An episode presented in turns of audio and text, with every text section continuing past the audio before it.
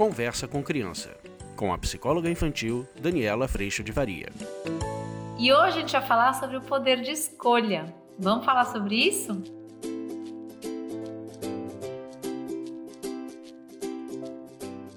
Se você ainda não conhece, vá até o Instagram também para a gente se conectar por lá. Além disso, a gente pode se encontrar no aplicativo que você pode baixar nas lojas de aplicativo e também pelo podcast nas plataformas de música. Eu também tenho que te convidar para vir fazer parte do curso. É uma alegria a gente passar um ano bem pertinho, se encontrando até três vezes por semana, grupo de pais e mães, e até duas vezes por semana, grupo de profissionais. É uma alegria, todo o conteúdo exclusivo, gravado, apostila, nosso grupo de Telegram. Eu vou amar ter você com a gente nessa caminhada.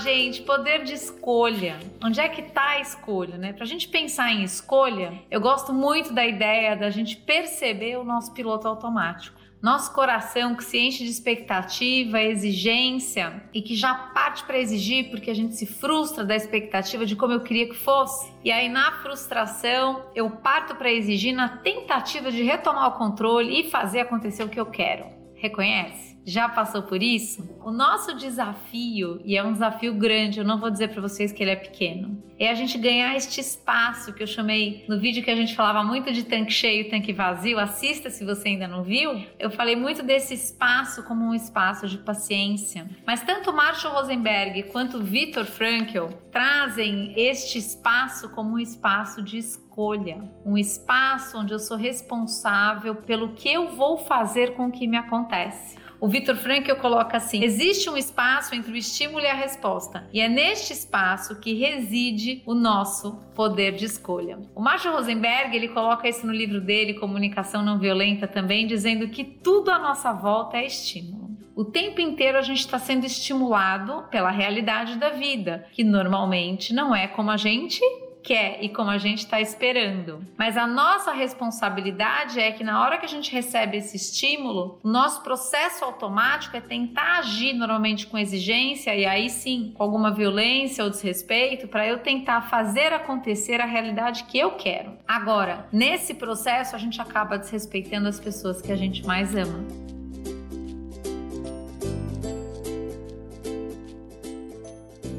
O convite que tanto o Viktor Frankl quanto o Marshall Rosenberg nos faz é que eu tenho um espaço nesse lugar, recebi todo o estímulo, o baque, recebi o baque. Eu sempre possuo a escolha de como eu vou agir frente a isso. E eu gosto muito de pensar, né, que essa ação diz quem eu sou. Como eu ajo diz muito mais sobre mim do que sobre o estímulo que eu estou recebendo. Como eu ajo, como eu falo, como eu me comunico, o que vem na minha intenção, na minha palavra, nas minhas atitudes, nas minhas ações, diz muito mais sobre o que vai no meu coração do que sobre o estímulo que eu recebi antes. Existe uma passagem bíblica, eu não vou lembrar onde é que está exatamente, mas que diz que a boca fala o que está cheio o coração. E nessa perspectiva de eu entender a minha responsabilidade, eu sou responsável pelo que faço, porque o que faço aponta do que está cheio o meu coração. E a hora que eu estou cheia de arrogância, de orgulho, de soberba, de prepotência, de querer tudo do meu jeito, de centralidade da vida, às vezes de autossuficiência, como a gente falou em vídeos anteriores, o que vai acontecer é que as minhas atitudes vão comunicar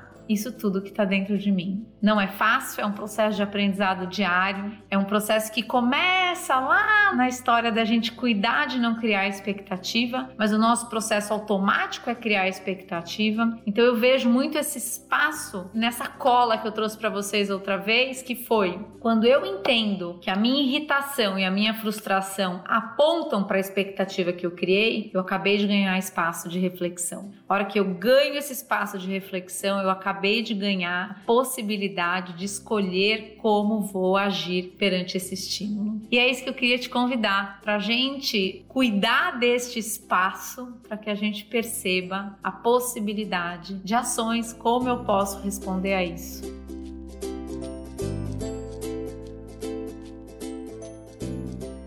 Eu tenho que contar para vocês que não é todo dia que a gente vai conseguir. Quando falharmos, vamos lá retomar, pedir perdão, restaurar a nossa relação. Mas uma das coisas que eu posso dizer para você é que é muito libertador a gente sair desse processo automático. Esse vai falar para mim, Dani, mas eu queria conseguir sempre. Eu vou falar para você, eu também. Só que a permanência da falha nos mantém atentos. Se chegasse o dia que você consegue isso 100% plenamente, o que ia acontecer é que a gente ia se ensoberbecer tudo de novo, a gente ia se engrandecer tudo de novo. E aí a gente ia para o lugar de novo de autossuficiência e razão. A permanência da falha da nossa vida, ela nos mantém com o pé no chão, nos mantém na possibilidade de compaixão, como eu disse em vídeos anteriores, nos mantém conscientes da presença de Deus no nosso coração. E esse processo, ele é diário. Ele não vai chegar a hora porque eu vou conseguir tudo sempre. E eu vou dizer para vocês que bom, porque nesse convívio com a falha que sou, com a falha que o outro é, mas com a responsabilidade de fazer o melhor possível e com a possibilidade de viver perdão, a gente cria um espaço de acolhimento, proximidade, amor e muita alegria nesse processo de tanto aprendizado dentro da nossa experiência familiar, dentro da nossa experiência com amigos,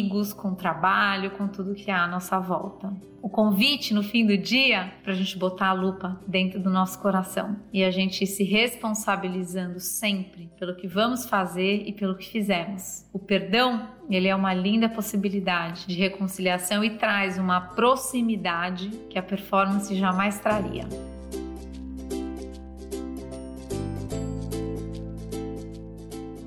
Eu agradeço muito a Deus no meu coração por todo o colo e por todo o amor, mesmo sem eu merecer. E agradeço muito a tua presença aqui. A gente se vê na próxima. Tchau, fica com Deus.